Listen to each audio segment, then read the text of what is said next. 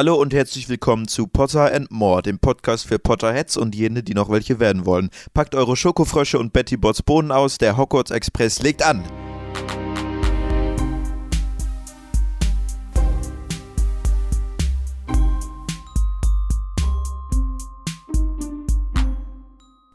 Herzlich willkommen hier jetzt äh, in diesem Rückblick zum Stein der Weisen. Wir sind gerade frisch aus dem Audiokommentar raus und bei uns ist Jonas, der gerade zum ersten Mal ähm, den Film gesehen hat. Eine cineastische äh, Entjungferung, kann man sagen. Huiuiui. Ich bin Lennart, äh, noch dabei ist Lukas und äh, wie gesagt Jonas, der gerade schon einen Hammergag rausgehauen hat. Ja. Äh, ich tippe meinen Fedora. Okay. Ähm, ja. Äh, äh, äh, genau, das, ja, Jonas ist, ist, hat noch nie was mit Harry Potter zu tun gehabt und hat gerade im Prinzip wurde entjungfert, wie er gesagt hat. Ähm, was hast du zu sagen? Wie hat's dir gefallen? Nun. ich sehr gut an. Ähm, ich kann ja erstmal ein bisschen was dazu zu meiner Ausgangslage erzählen. Und zwar saß ich gestern Abend mit einem äh, Erdbeerquark äh, auf, dem, auf dem Sofa und einem sehr stillen Wasser äh, auf, auf dem Tisch und, und habe mir eigentlich wenig Gedanken vorher drüber gemacht. Ich ähm, mhm. wollte einfach auch direkt anfangen und habe mir dann nach dem Film ein paar Gedanken gemacht und mir ist eine Sache doch recht aufgefallen, die sich dann auch so auf meine allgemeine Bewertung niedergeschlagen hat. Und zwar, dass ich die ersten eineinhalb Stunden fantastisch finde und die letzte Stunde nicht gut. Oh. Ja, das ähm, klingt aber, als wären das, das dreieinhalb Stunden lang. Es waren zweieinhalb ja, Stunden, oder? Zweieinhalb, so ungefähr. Aber also du hast doch gerade gesagt, anderthalb Stunden waren gut und die letzte Stunde war nicht gut. Ja, das sind doch dann zweieinhalb Stunden. Achso, stimmt. Ich kann nicht rechnen. Okay, okay. alles klar, super. Ähm, okay, das ist interessant. Und zwar mein Eindruck war es, dass, ich habe ja jetzt die Bücher nicht gelesen, aber da könnt ihr was vielleicht zu sagen, dass die erste eineinhalb Stunde sich vermutlich sehr nach der, nach der Buchvorlage richtet, weil mhm. das auch keine typische Filmerzählung ist. Also die, die Dramaturgie widmet sich irgendwie mehr einem Buch, hatte ich das Gefühl weil mhm. es zum Beispiel auch, was so Antagonismus angeht, gab es in den ersten eineinhalb Stunden, das wurde immer angedeutet, mal am Rande, aber ähm, es ging erstmal nur wirklich um Harry und wie er nach Hogwarts kommt, wie, wie, sein, wie sein Alltag quasi, sein Schulalltag ist. Und so langsam baut sich das dann in diese, in diese filmische Handlung auf. So war mhm. zumindest mein Eindruck. Und aber was der Film wirklich in den ersten eineinhalb Stunden macht, ich habe wirklich Nostalgie empfunden, obwohl ich ja als Kind keine Berührung damit hatte. Das ist wirklich, also die ersten eineinhalb ja. Stunden sehr, sehr, sehr gut. Danach, ich weiß nicht, das, das wird dann alles sehr konventionell und man hat halt wieder diesen Plot. Das ist halt auch so, der, der Film heißt Harry Potter und der Stein der Weisen und ich, ich, ich wollte es wirklich eigentlich nachschauen, wann das erste Mal dieses Wort fällt. Das ist, glaube ja. ich, nach dieser, nach dieser Marke wirklich. Und mhm. da habe ich, da habe ich dann auch selber an, an, meinem Empfinden gemerkt, da, da, da wurde der Film ziemlich langweilig, fand ich. Und okay. das aber so generell das Empfinden.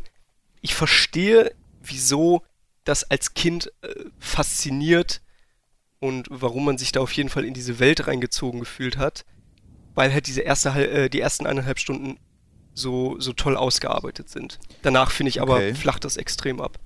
Hm. Ähm, okay, ich würde sagen, wir können ja dann an der Stelle kurz mal darüber reden, wie wir das jetzt empfunden Richtig, haben. Ja. Weil das passt eigentlich ganz gut, weil wir sind ja quasi frisch draußen. Also, ähm, gerade haben wir den letzten, den letzten Shot gesehen und ja, so speziell ab dann, wenn die so in den Kerker da gehen oder äh, gerade so die Luke genau, ja.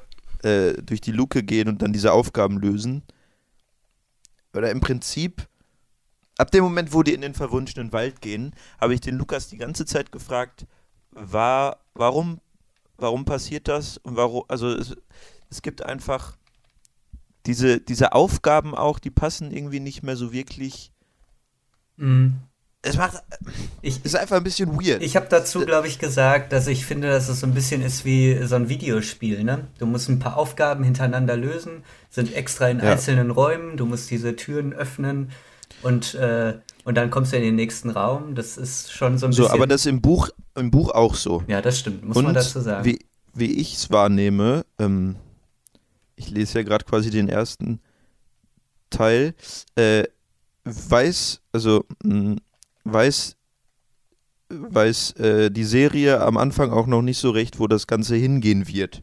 Ist ja auch klar. Also J.K. Rowling hat ja nicht damit gerechnet, dass irgendwann mal da äh, sieben Teile draus gemacht werden. Aber einige Regeln, die quasi am Anfang hier äh, formuliert werden, gelten schon äh, in zwei Filmen oder so nicht mehr. Also gerade was so der Umgang mit Muggeln und so angeht, das ist jetzt zwar ziemlich am Anfang, aber ähm, das wird so ein bisschen über den Haufen geworfen. Und man merkt einfach, dass es noch Kinderfilm oder auf einem Kinderbuch basiert, ein Kinderfilm ist, der für Kinder gemacht aber, ist. Aber glaubt ihr, es bestand die Gefahr, nicht nur im Buch, sondern auch im Film, dass quasi es diese, diese doch abgeschlossene Handlung benötigt hat, dass es eben ich weiß nicht, gut ankommt, sich gut verkauft, was weiß ich, aber dass es halt quasi diese Geschichte um den Stein der Weisen noch benötigt hat und dass es nicht gereicht hätte, dass Harry irgendwie am Ende des Schuljahres ähm, ja einfach, äh, einfach das Schuljahr beendet, ohne dass es einen, einen wirklichen externen Konflikt nochmal gibt mit, mit, mit äh, dem Professor. Hat es das gebraucht oder, oder hätte der Film durchaus wie die erste eineinhalb Stunden durchaus so weiter verlaufen können? Ja, also das hat ja der, für die ja. Also ich würde sagen, diese ganze Stein der Weisen Sache, die ist ja so ein bisschen wie so eine Detektivgeschichte. Die kriegen dann nach und nach so Hinweise, was ist das? Und man äh, hat so Theorien oder der Zuschauer. Man denkt, es wäre Snape genau, so. Richtig. Und, so. Ja, äh, also ich glaube, der, also der Stein der Weisen ist auch einfach ab sofort nicht mehr relevant, weil die Serie einfach in eine andere Richtung geht. Und ich bin mir sicher, das haben wir auch mal erwähnt, dass wenn J.K. Rowling das jetzt irgendwie nochmal überarbeiten würde, wird die einiges ändern, ja. weil im Prinzip wird dieser Stein der Weisen und die, die Motivation von Voldemort, den zu bekommen und so, das macht alles einfach keinen Sinn mehr, wenn man weiß, wo diese Serie noch hingeht. Also deswegen war das gerade zu gucken ein bisschen komisch, mhm. weil man sich die ganze Zeit fragt, also warum, warum das macht einfach keinen Sinn mehr. Es, stimmt nicht mit dem überein, was später so, noch so etabliert wird. Ja, also ich würde ähm, sagen, so als Buch, wenn man nicht weiß, ob man noch mehr Bücher schreiben wird, und ich vermute mal, wenn du, also du hast vielleicht total viele Ideen für diese Welt, aber wenn das Buch nicht ankommt und du musst ja irgendwie dein, dein Geld verdienen, dann wirst du wahrscheinlich äh, dieses Projekt aufgeben. Und dann hast du immerhin eine abgeschlossene Geschichte. Also ich finde es ja, genau. ziemlich also das ist es ist ja semi, also man sieht ja noch, wie dann irgendwie der Geist von Voldemort oder die Seele dann dann noch wegfliegt, ne? Aber im Prinzip ist Voldemort ja jetzt erstmal besiegt, so kann, kann man so sagen. Also ist er natürlich nicht, aber genau, also um diese Reihe fortzuführen, braucht man so jemanden, so eine Macht wie Voldemort, die ähm, quasi im Laufe der Reihe besiegt werden kann. Und ja. die wird hier eben etabliert als so, ne, am Ende. Also er wird erstmal, man denkt ja, er wäre tot, so, oder er, wär, er wurde nicht mehr gesehen. Und dann taucht er jetzt am Ende nochmal auf, wird vermeintlich nochmal besiegt, aber äh, es besteht noch die Möglichkeit, dass er noch irgendwie weiter nochmal eine Möglichkeit findet, ähm, am Leben zu mhm. bleiben. Ja, also deswegen denke ich, wenn man nur Harry immer wieder in diesen Schuljahren, ähm, wenn es quasi nicht so eine Übermacht geben würde, die den so da als, als Hindernis die ganze Zeit bestehen würde, dann ähm, wird es ein bisschen was von der von dem Weg rausnehmen. Ich, Aber, ich ähm, glaube, die, ja. Äh, die J.K. Rowling, ähm, die hat sich selber schon, glaube ich, ganz cool gefühlt, dass sie da den Nicolas Flamel mit dem Stein der Weisen so reinbringt. Die hat ja da sehr, sehr in diese Welt sehr, sehr viele Kreaturen dann auch irgendwie reingebracht und na, im Nachhinein sowieso noch total viel. Also da kam ja jetzt zum Beispiel auch Einhörner drin vor. Das äh, spielt ja später gar keine Rolle mehr zum Beispiel. Zentauren. Die Zentauren eher, Geister. aber ne, so die, da gibt's, hey. Äh, ich glaube, die findet dann irgendwie Sachen aus der Mythologie, die findet so Sachen in. In den Stand der Weisen gab es ja, oder war ja in, in wirkliche Begebenheit in unserer echten Welt. Ja. Und Nicolas, Nicolas Flamel, Flamel. gab es auch, genau. Und ich glaube, das fand die ziemlich cool, dass die da so äh, Wahrheit mit Fiktion vermischt. Ich kann mir schon vorstellen, dass das so ein bisschen, gerade in so einem Kinderbuch, du dich da schon ganz cool mitfühlst. Ein bisschen Dan Brown-mäßig, ne? Bitte wie? Ein bisschen Dan Brown-mäßig. Kenne ich nicht. Äh, der hat äh, Illuminati Sacrilé. und Sacrilé, so. geschrieben. Ach so. Die Filme ja. mit Tom Hanks auch. Also das sind, glaube ich, so das, was, was wir jetzt so mitnehmen aus diesem Rewatch. Aber das ist ja interessant. Vielleicht können wir mal dann äh, vorne äh, anfangen und genau. mal so ein bisschen durchgehen, was einem so besonders hängen geblieben ist. Also wenn wir am Anfang diese Momente nehmen, äh, diesen, diesen, dieses Kapitel noch, wo er bei den Dursleys quasi äh, haust, das ist im Buch tatsächlich, wie du gesagt hast, ziemlich ähnlich alles. Und das nimmt auch noch viel mehr Raum ein, dieser ganze äh, Anfang bei den Dursleys. Ich glaube, Lukas, du hast gesagt, was, was war deine Schätzung? Ich glaube, ein Drittel oder vier Neunte des Buches äh, werden, werden eingenommen. Von, äh, also da ist er noch nicht in Hogwarts selber. Das ist extrem lang, bis der das erste Mal in Hogwarts ist. Ja. Obwohl das Kapitel ähm, jetzt im Film nicht sehr groß ist, ähm, hat es ja doch eine sehr, sehr starke Überzeichnung. Ja, also das diese, ist uns auch aufgefallen. Diese Familie, die ist ja so abgrundtief böse zu Harry. Ähm, und das, da, da, schafft der Film es aber eben gut, auch eben Empathie nochmal für Harry zu erzeugen. Weil einerseits ist er natürlich gefangen in, in, diesem, in diesem Haus. Also man weiß ja schon irgendwie schon, der, der sehnt sich nach mehr. Und, und auf der anderen Seite gibt es dann wirklich diese, diese absolute Benachteiligung, wo wir uns ja wirklich dann auch wünschen, ähm, dass, dass Harry irgendwie dann äh, irgendwie dieser Familie entfliehen kann. Und deswegen ja. ist diese, das, das schafft der Film auch irgendwie so über diese, über diese ganze erste Hälfte, ohne irgend, eigentlich ohne wirklich wichtigen Konflikt für den, für den Charakter, das irgendwie trotzdem, trotzdem gut zu verpacken und dass das sich total dynamisch anfühlt. Das fand ich, äh, fand ich sehr, sehr schön. Ja, also ich fand weil die, das besonders, ja. Ich finde die, Entschuldigung, äh, ich finde die Überzeichnung ist eigentlich so im Nachhinein betrachtet eigentlich ein bisschen komisch, weil später die Filme ja. und die Bücher, äh, weiß nicht, sich eher um so Realismus oder sowas bemühen. Nicht wirklich, ist Fantasy, aber äh, es wird, es altert halt anders und am Anfang ist es schon sehr eine Karikatur fast von. von so zumindest von auch Menschen. die Dursleys werden ein bisschen menschlicher. Beziehungsweise, na, auch eigentlich nur in Deleted Scenes, aber trotzdem.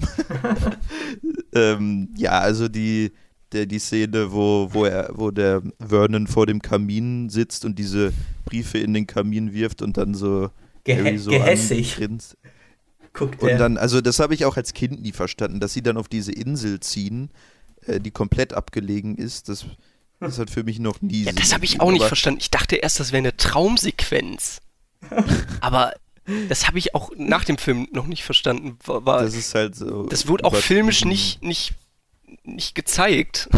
Die waren plötzlich ja. da, ne? Die waren einfach da. Da merkt man irgendwie, dass es aus einem Kinderbuch ist, weil Kinder denken dann einfach, ja, also die hinterfragen. Die kennen das, das ja eh, wenn die Eltern so. einfach umziehen. Nein, aber ja, dann ziehen die auf eine abgelegene Insel und dann ist es gut. Aber ja, wenn man es hinterfragt, macht es ziemlich schnell keinen Sinn. Das war auch so ein äh, düsterer aber, ja. Turm. Also ich dachte, das wäre so ein Albtraum gewesen. ich habe das überhaupt Stimmt. nicht verstanden. Ja. Ähm, genau, und das Besondere an Harry ist ja, dass er in der Zaubererwelt aber im Prinzip eine riesige Berühmtheit ist. Also da kennt ihn ja jeder und in der Muggelwelt ist er niemand. Und das weiß man als Zuschauer ja auch am Anfang. Also man weiß ja, ähm, wenn man die Rückseite des, der DVD dieses gemacht hat. Äh, irgendwann findet er diese, dieses Zuhause, diese Welt, wo er sich eben äh, etablieren kann. Das ist, das ist eben das, was funktioniert. Das wünschen sich ja auch, also wenn man so in so einem Haushalt lebt, wo es eben, äh, wo man nicht so super behandelt wird, wünscht man sich das sicherlich auch einfach in eine andere Welt. Das ist ja was komplett anderes. Äh, wo man komplett neu anfangen kann, äh, in so eine Welt zu reisen. Also das ist eben eine, eine, Fantasie, mit der man sich wahrscheinlich immer identifizieren kann. Also das funktioniert schon sehr gut, auch wenn es ein bisschen überzeichnet ist, aber das funktioniert in, innerhalb der Atmosphäre, die der Film da kreiert. Ja, und man muss bedenken, das ist ein Chris Columbus-Film. Der ist äh, ja eher auch bekannt, wenn er so Kinderfilme macht, dass das ja muss ja jetzt nicht unbedingt dann super realistisch sein. Ist gerne überzeichnet dann, ne? Ja. Der hat, glaube ich, Kevin allein zu Hause gemacht und so. Vermut, meine ich. Ne? Ich hätte gern, gern Macaulay Culkin als Harry Potter gesehen. Aber ähm, da genau auch nochmal ähm, ein Punkt, der mir in der ersten Hälfte wesentlich besser gefallen hat, ist eben das Schauspiel der ganzen ähm, Kinder, Kinderakteure. Mhm. Denn der, der wichtige Punkt der in, der in der ersten Hälfte ist eben, dass sie noch Kinder sind und dass sie jetzt eben auf so eine, auf so eine große elitäre Schule kommen und komplett äh, in eine komplett neue Situation reingeworfen werden. Das heißt, das sind Kinder, die auch quasi dieses Kindsein wirklich spielen dürfen. Und das mhm. stört mich auch wieder in der zweiten Hälfte, denn da ist es dann wieder dieses, ähm, dieser Auserwählte, der eben jetzt den Bösen besiegen muss. Und da spielen sie auf einmal nicht mehr die Kinder, sondern halt den, den Helden der Geschichte. Was aber, mhm. fand ich, nicht ganz mit der ersten Hälfte d'accord geht. Mhm. Das, das, hat mich da auch dann schon im, finde ich, im Schauspiel hat sich das gezeigt. Dass die zweite Hälfte irgendwie monotoner war von, vom Schauspiel her. Und dass mhm. das sich alles irgendwie langweiliger und uninspirierter angefühlt hat. Hättest du da eigentlich einen Vorschlag, irgendwie, was man da besser macht? Vorschlag. Nö, keine Ahnung. Aber Voldemort rausnehmen. Ja, vielleicht hätte man einfach mutig sein können und den Film, also ich denke, das muss ja irgendwie doch noch eine Filmdramaturgie haben, deshalb müsste man da irgendwas, wie jetzt diese, diese Fetch-Quest mit dem, mit dem Stein der Weisen war, mhm. Aber ob das jetzt wirklich dann nochmal so viel Zeit einnehmen musste. also du hättest mehr, mehr, mehr vom Alltag im Prinzip gesehen. Ja, so. zum Beispiel. Wie, ja. wie so die, das ist uns auch aufgefallen, also wir sehen ja nie wirklich eine Unterrichtsstunde oder irgendwie. Ja, wenn da nur Szenen, ja. Ja. Äh, ähm, ja. Wie fandst du denn, also aber die, die Schauspieler, die Kinder auch fandst du gut? Ja, also auch durch die Bank weg. Also wow, sowohl, cool. ähm, jetzt weiß ich den, den Schauspielernamen von dem Ron gar nicht. Rupert Grint. Rupert Grint. Richtig. Ähm, das war alles, wie gesagt, weil es halt, weil die halt Kinder gespielt haben. Kinder, die quasi ja. irgendwas Neues entdecken und da, das hat alles funktioniert, fand ich, fand ich ziemlich gut, ja. Also uns sind auf jeden Fall die Synchronsprecher auch mal äh, äh, herausgestochen. Also wie übertrieben Draco zum Beispiel klingt auf Deutsch oder Hermine in ihrer Arroganz. Ähm, da hatten wir sehr viel Spaß, die nachzumachen. Ja. Ähm, ja, die funktionieren schon. Da haben die aber auch echt ein paar Glücksgriffe gemacht, vor allem bei dem Trio. Ähm, und wenn die sich noch, also ja, es sind Kinder und für Kinder spielen die schon in Ordnung aber die werden ja auch noch erwachsen und was die noch schauspielerisch alles so dann äh, da fabrizieren. Genau. Das ist schön mit anzusehen. Oder halt auch manchmal nicht. Der Film hat ähm, auch wenig von seinem Charme, finde ich, verloren. Von, also ist er gut gealtert? Ich ja. finde, nun, wir, wir, wir können jetzt hier natürlich über einzelne Effekte reden, die natürlich veraltert sind. Also gerade dieses äh, Quidditch-Turnier ja. sieht einfach merkwürdig aus. Aber also was, also gerade auch musikalisch und ja, also die Musik ähm, kommuniziert halt die Emotion. Also wir haben am Ende, die, wenn die letzten Töne da erklingen, also die, die Musik ist im Prinzip, löst die Emotionen aus. Also die, die ist natürlich auch der Punkt, der, der alles auch nochmal verbindet. Und wenn die, wenn die ikonische Harry Potter Musik erklingt, dann. Puh. Und wenn Hagrid da sitzt und diese Musik spielt, das ist mir auch aufgefallen, dass er das quasi im Film, äh, in der Handlung des Films tritt diese Musik ja auf. Ja. Ähm, und also die Produktion an sich, wie es produziert ist, ist ziemlich, ziemlich gut. Also äh, Hogwarts, wie das alles so aussieht, ähm, das ist auf jeden Fall noch, also das, das, das glaubt man und man, ich war auch nochmal begeistert. Ähm, aber ja, natürlich manche CGI-Effekte, ähm, da, da merkt man, dass, obwohl mir das als Kind nicht aufgefallen ist, aber heutzutage sieht man natürlich, dass da ein bisschen was äh, gealtert ist. Obwohl so Sachen wie Fluffy, der dreiköpfige Hund, das sah, fand ich ganz okay aus. Generell alle Wesen waren, waren völlig okay eigentlich. Ja. Ja, und das ist dann, wenn man so das erste Mal, man kommt ja mit, mit Harry zum ersten Mal auf diese Schule. Man ist ähnlich begeistert wie Harry, man fühlt ja auch mit. Ja. Und er sagt ja auch am Ende, ich gehe nicht nach Hause, nicht wirklich, und sagt damit ja, äh, Hogwarts ist mein Zuhause. I'll be back, ja. I'll be back. I'll be back. Ja. Gut, wollen wir mal weiterspringen in der Handlung? Ja, wie fandst du denn äh, die ganze Sache mit äh, Snape und dachtest du, er steckt hinter der Sache? Dachtest du zum Beispiel beim Quidditch-Turnier, äh, dass er derjenige ist, der Harrys Besen verzaubert? Ähm, das ist eine gute Frage, weil ich ich muss dazu sagen, ähm, ich habe oh den no. Film mit meiner Schwester geguckt, gestern Abend. Okay. Und die kennt die Filme bereits.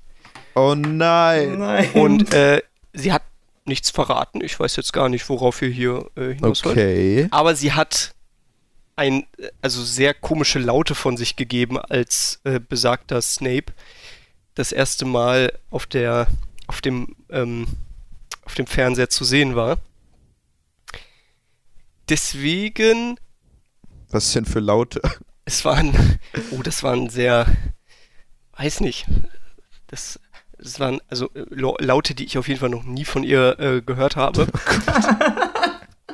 Und war das so ein, war das Schmerz, war das, war das Ach, das Wut, war, war so das, eine Mischung aus war allem. War das Trauer, war das Glück?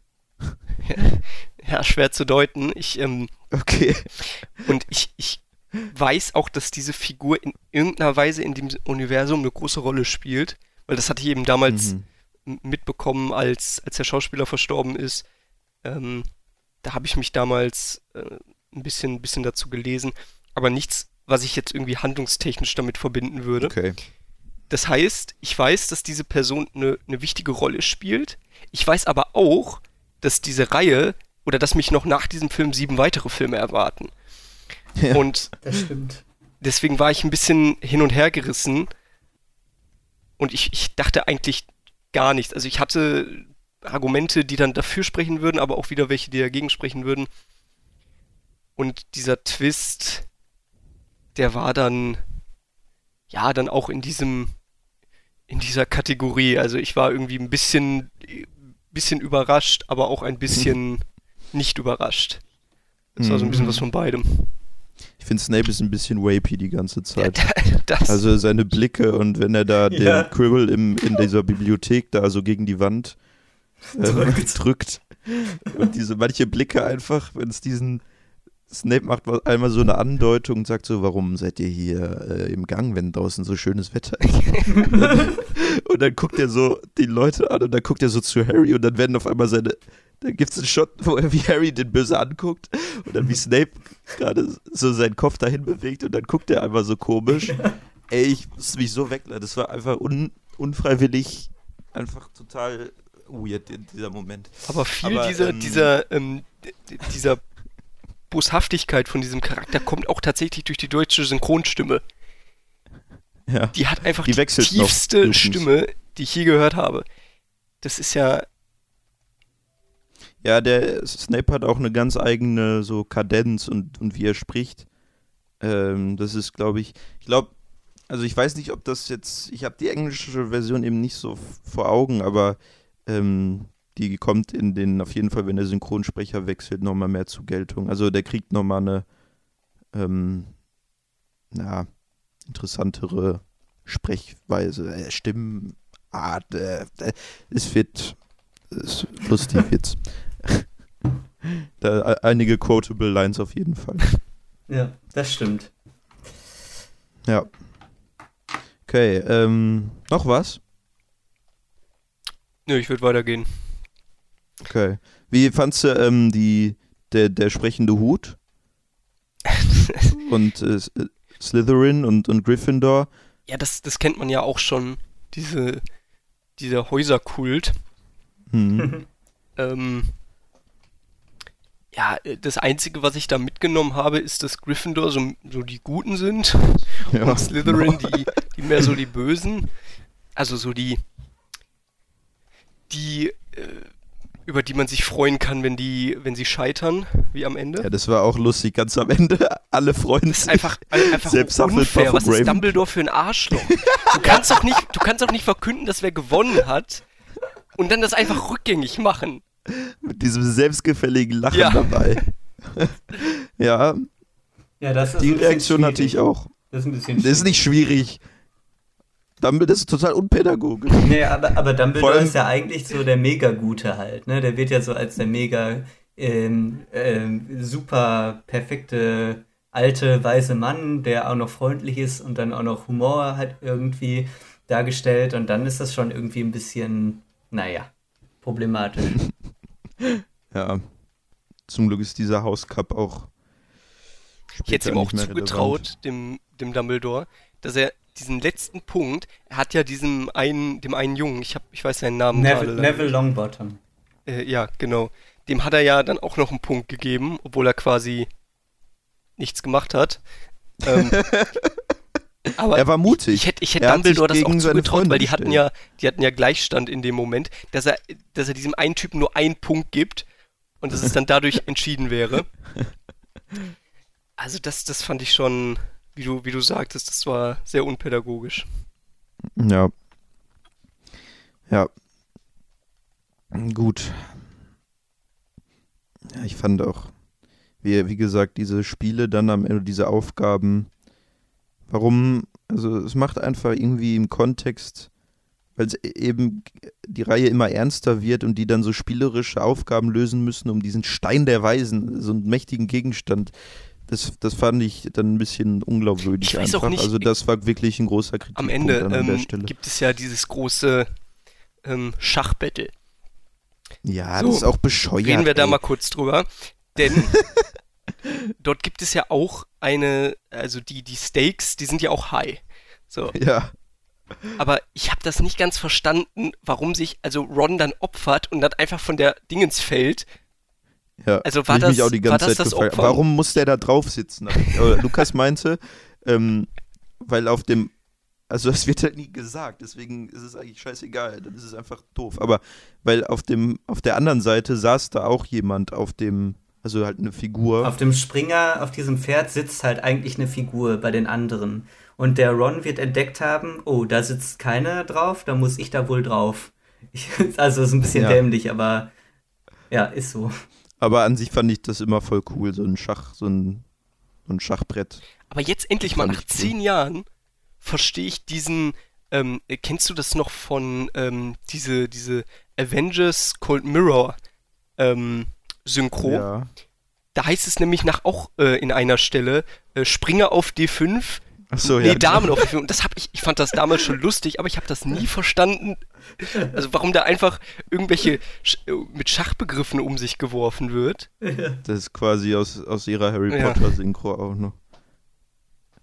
Kannst du jetzt übrigens offiziell gucken. Richtig, ja. Ja, ich habe da heute schon reingeschaut. Ja. Und das ging mir dann doch ein wenig zu lang. Cool. Lukas hat in das äh, Harry Potter Musical heute auch schon reingeguckt. Also ich finde es gut, wie die Horizonte erweitert werden. Aber um noch einmal ein bisschen zurückzuspringen, ähm, was ich auch äh, recht gut fand, war diese, diese ganze Einkaufsszene. Winkelgasse. Äh, Winkelgasse, ja. Mann, ja. Oder, oder Winkelgasse. Einfach geil. Da kann man im Prinzip, da will man doch einfach dann den ganzen Film verbringen, oder? Weil in jeder Ecke ja. gibt es irgendwie so, so, so coole Sachen.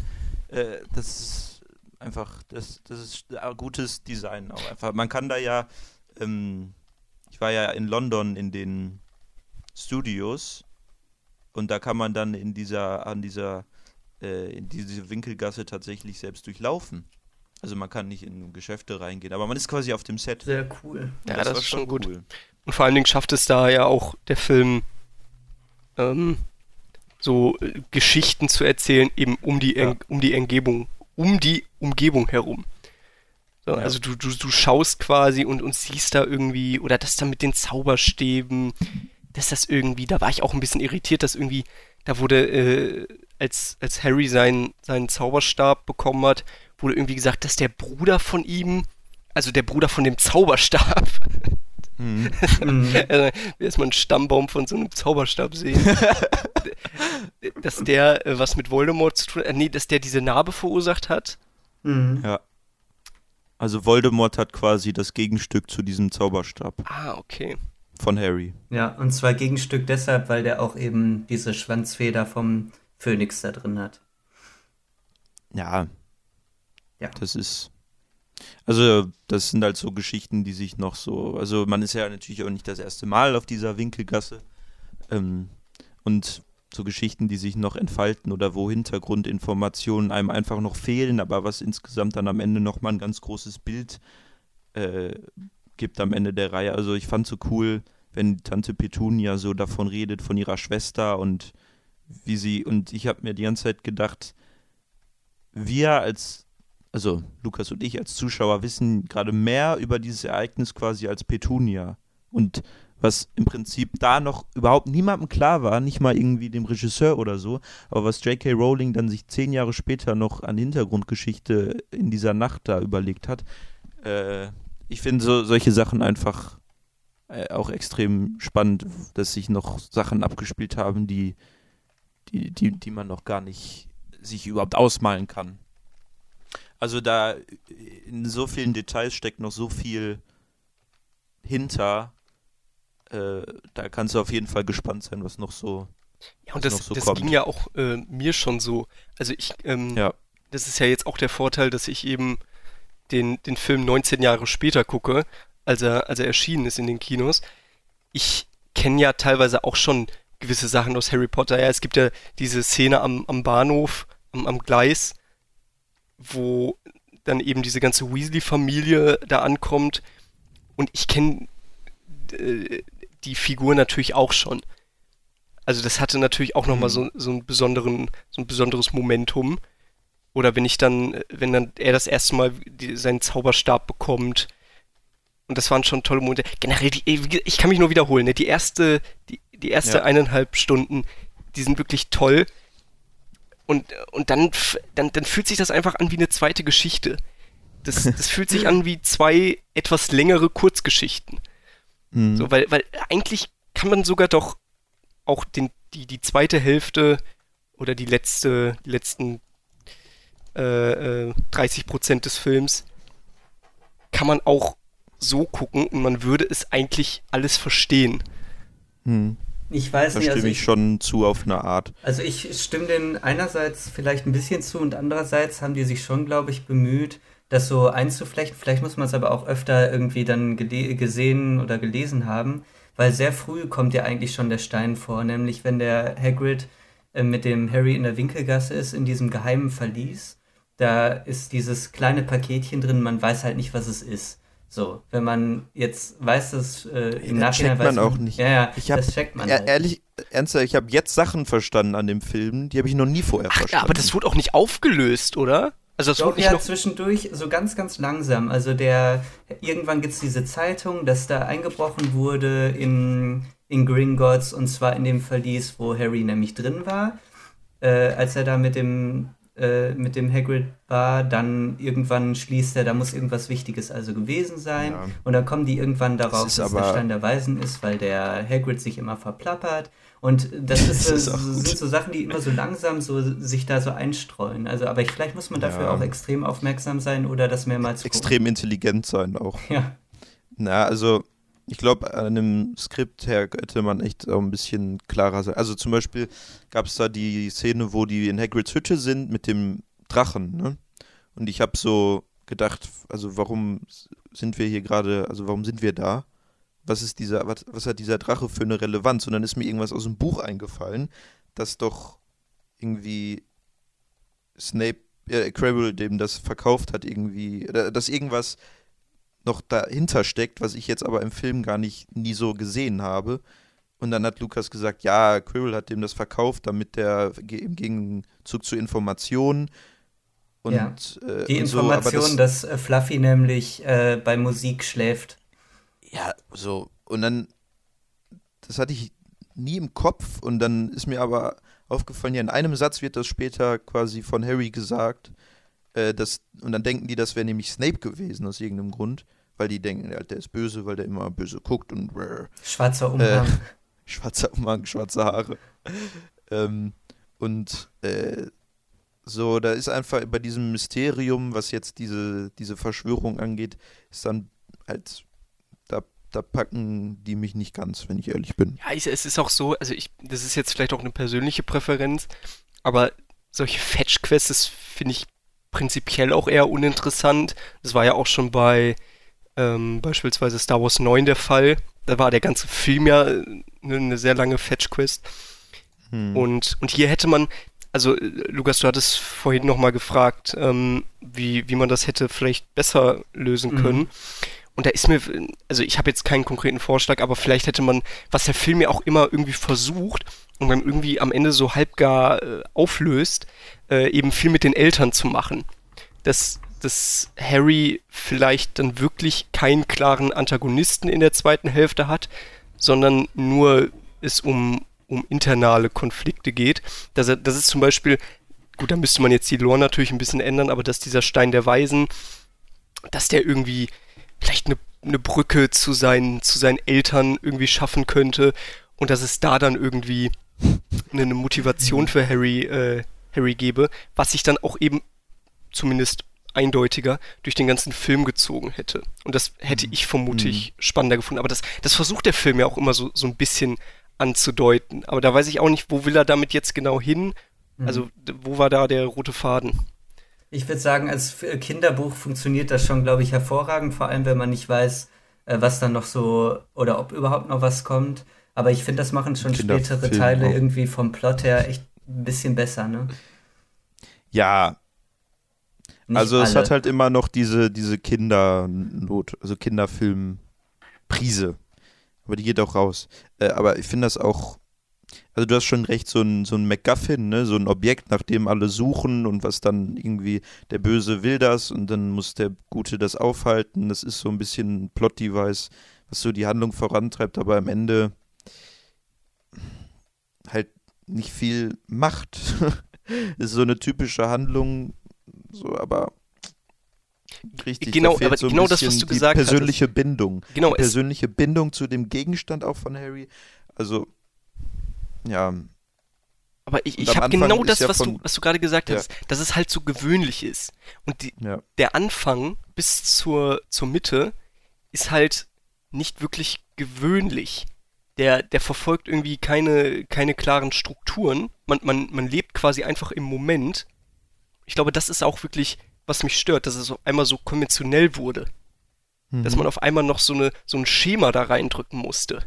So, okay. so muss ein Film nun mal funktionieren und das brauchen wir jetzt auch unbedingt da drin. Das, das ist sehr interessant.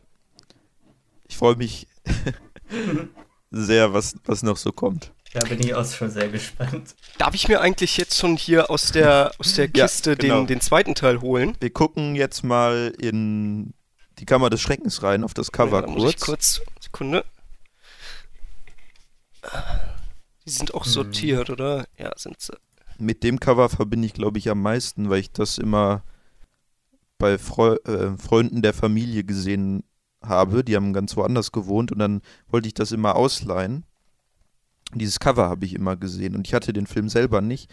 Ich war natürlich großer Harry Potter-Film, dann habe ich immer diese DVD ausgeliehen. Oder VHS in meinem Fall. Ne, wir hatten du die selber. Alter Sack. Okay. So. Ist aber immer noch. Also, ihr habt gesagt, der dritte wird, wird ab 12 sein, richtig? Ja, ich meine schon. Ja.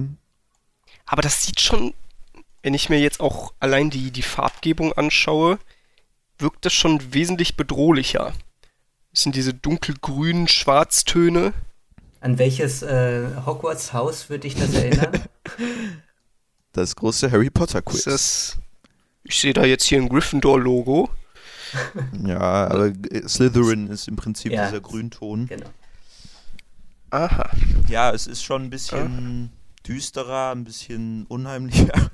Die, Ron ist natürlich. Die Haare sind unordentlicher von Harry. Ja, richtig. Die sind auf jeden äh, Fall ein bisschen älter. Also Harry ist auf jeden Fall älter geworden, das merkt man.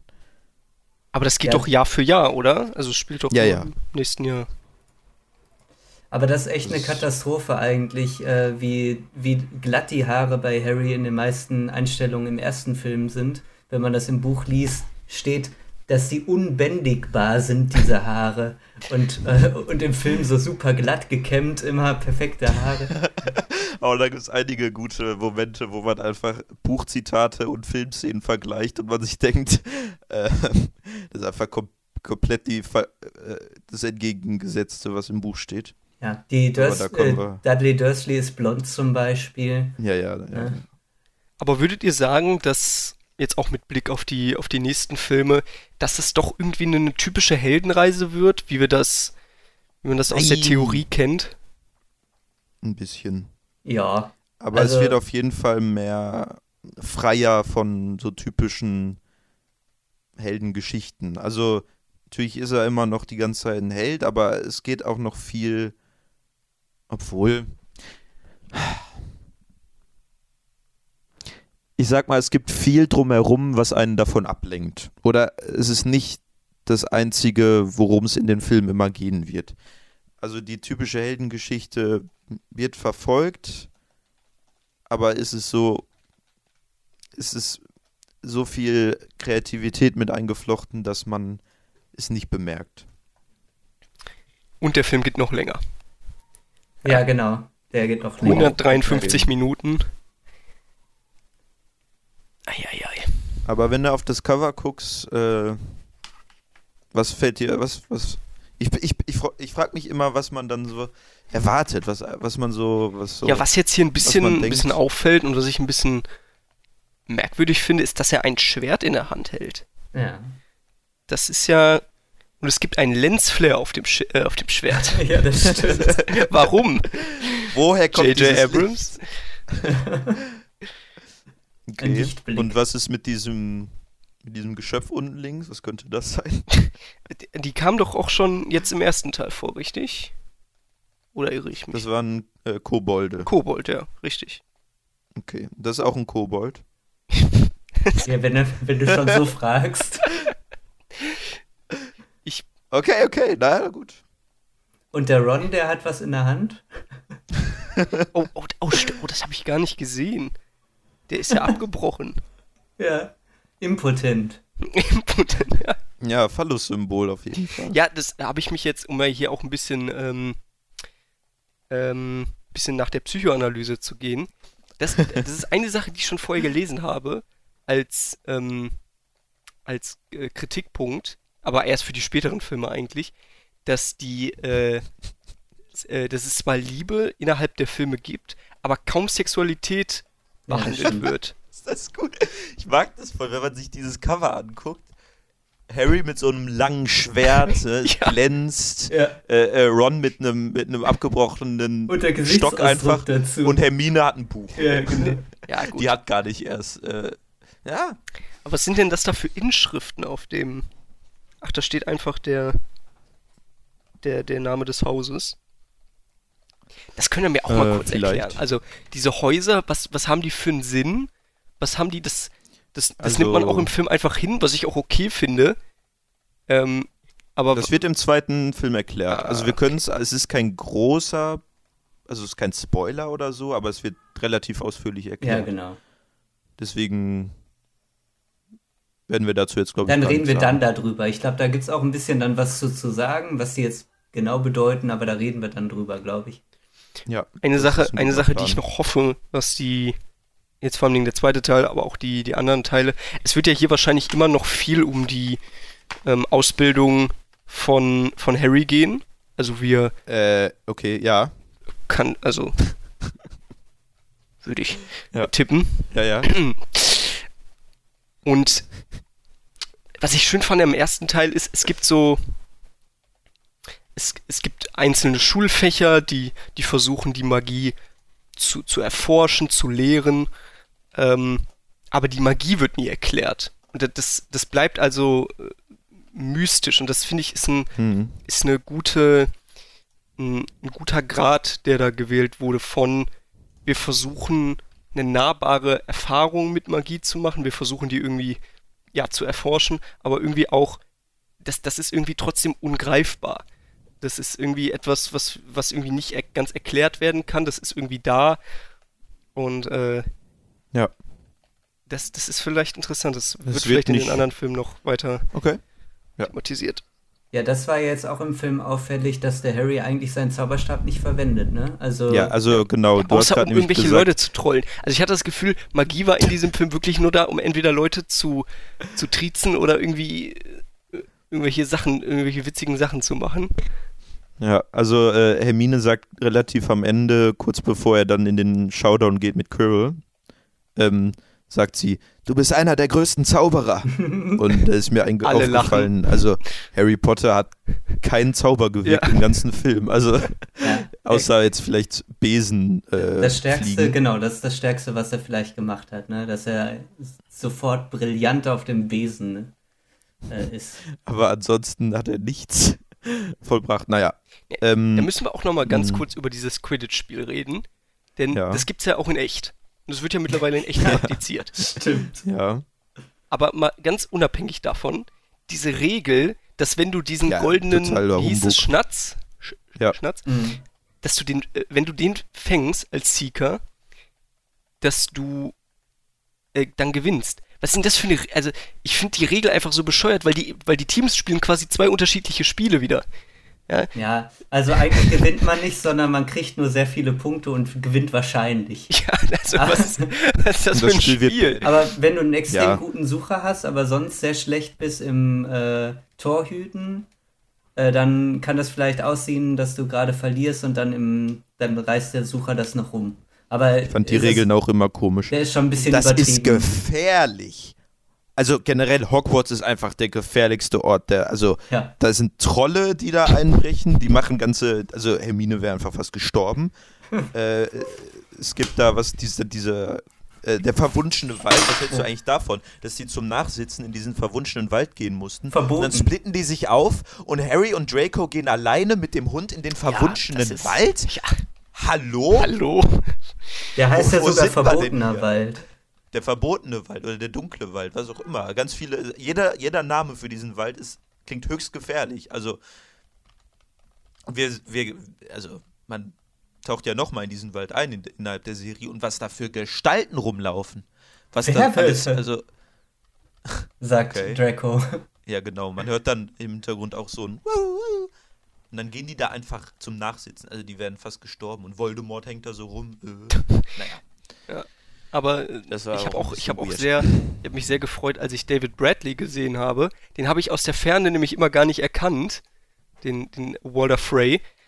Ja. Äh, der, der, der kam erst, der kam in, in, in der ersten Stunde, waren, waren es immer so, so Einstellungen, wo man ihn aus 20 Meter Entfernung gesehen hat. Und dann ja, irgendwann, komm, irgendwann kommen die Close-Ups, ja. Ikonische Figur, genau, die Close-Ups sind wenn Hagrid irgendwie Blödsinn redet und man einfach nur einen Reaction-Shot hat von, von Filch. Habe ich gerade Walter Frey gesagt? Oh. Das ist eine andere Figur. Ja, äh, aber, aber Jonas, Jonas, hat als erstes Walter Frey gesagt. Echt jetzt? Ja. Ja, ich, ich wusste okay, nicht, ob ihr, ob ihr alle wisst, wer David Bradley ist. Ach so. Ja, ja. Filch heißt er in Harry Potter. Genau. Äh, ja, ist auf jeden Fall, ja, ist, ist, eine, ist eine gute Figur. Ja, und dann natürlich noch die Frage, ähm, also man hat ja manche Figuren auch nur ganz kurz gesehen. Äh, zum Beispiel äh, die Familie von Ron. Äh, als er da in diesem Brand und George und Ginny. Genau, diese Zwillinge, Molly. die kamen davor. Und die, die Ginny, die Kleine, ist auch ganz Alles Gute. Alles Gute beim durch die Wand laufen. Ja. Ja. ja, das sind eben so diese kleinen Details, wo halt noch so viel mehr hintersteckt. Äh, aber das kommt alles. Genau. Ich bin total gespannt. Also mir macht das total Spaß. Äh, deine, deine Meinung zu hören, Jonas, und was du so zu erzählen hast, was deine Vermutungen sind, was du dir noch wünschst, was du dir nicht wünschst und mit dem Hintergrundwissen, was man natürlich hat, wenn man die sieben Teile alle schon kennt, äh, dazu zu hören, das äh, bereitet mir großen Spaß und ich freue mich auf jeden Fall auf den Rest der Reise. Als nächstes ist dann ja die Kammer des Schreckens dran. Aber Kammer des Schreckens, der Name schon. Schon Hammer. Schon, schon wieder ein Mysterium auf jeden Aber Fall. Aber auf, auf Englisch Kammer ist sein? es ja sogar noch ein bisschen anders. Da ist es nämlich die äh, Secrets, also die Kammer der Geheimnisse. Chamber of Secrets, ja. Ganz viele Secrets. Hm. Waren wir ja im ersten Teil eigentlich nicht so ein Fan von. Aber vielleicht macht der zweite es besser. Ist auf jeden Fall derselbe Regisseur. Genau. Noch. Ähm, aber äh, alles schön weiterentwickelt. Und äh, noch als Anweisung, es gibt ähm, eine nach den Credits noch eine kleine Szene. okay, das wusste selbst ich nicht, aber Jetzt im zweiten Teil meinst du? Im zweiten ja. Teil. Ah, okay. Aber ich hatte gestern extra noch dann die, die Credits noch weiter gespult, um zu gucken, ob da noch irgendwas kommt. Ich dachte schon, ich hätte das übersehen. Nee, im, im zweiten.